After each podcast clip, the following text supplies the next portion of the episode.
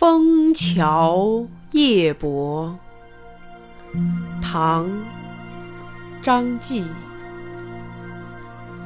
月落乌啼霜满天，江枫渔火对愁眠。姑苏城外。寒山寺，夜半钟声到客船。《枫桥夜泊》是一首著名的绝句，诗以白描的手法，写出了江边静夜的景致。抒发了作者羁旅愁怀。月落乌啼霜满天，写作者泊船江边，夜深难眠之时，走向船头，翘首仰望，只见斜月西沉，霜气逼人。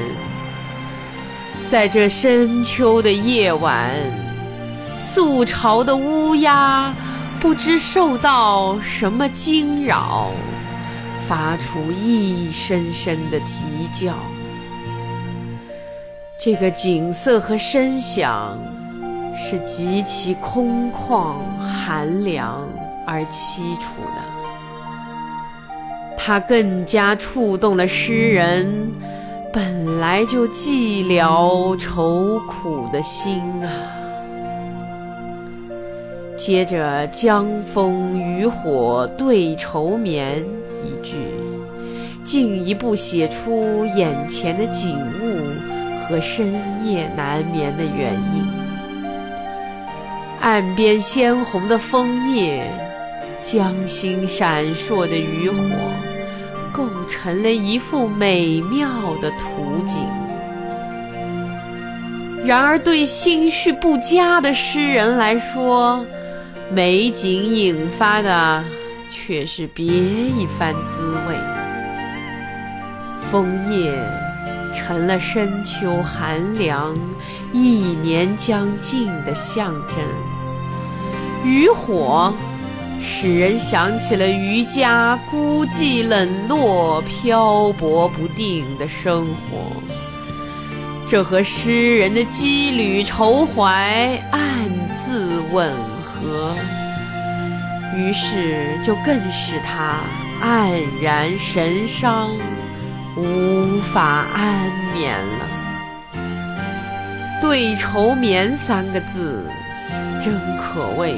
脱落自然，准确地传递出诗人此时此地的满腹惆怅。姑苏城外寒山寺，夜半钟声到客船。这两句主要是从听觉上来凸显作者的心绪。正因为愁苦难眠，诗人异常清晰地听到远方姑苏寒山寺传来的夜半钟声。一个“道”字，把钟声的徐徐而来、听者的专注之神展现了出来。可以想见。这钟声敲在游子的心坎上，是多么的清寂、孤单。于是就更增添了一层愁绪，把诗人的羁旅愁怀推向了高潮。这首诗最突出的艺术特点是融情入景。情随景生，诗人精心选取枫桥夜泊这样一处独到的景点，从中截取了月落、乌啼、霜天、江风、渔火、古寺、钟声等等众多独特的景色，来渲染游子的羁旅愁怀。全诗仅仅二十八个字，几乎字字都是景色的画面，这些画面又都与诗人紧紧联系在一起，营造出一种孤寂飘零的意境，从而达到了情景交融、和谐统一的抒情效果。增强了诗的感染力。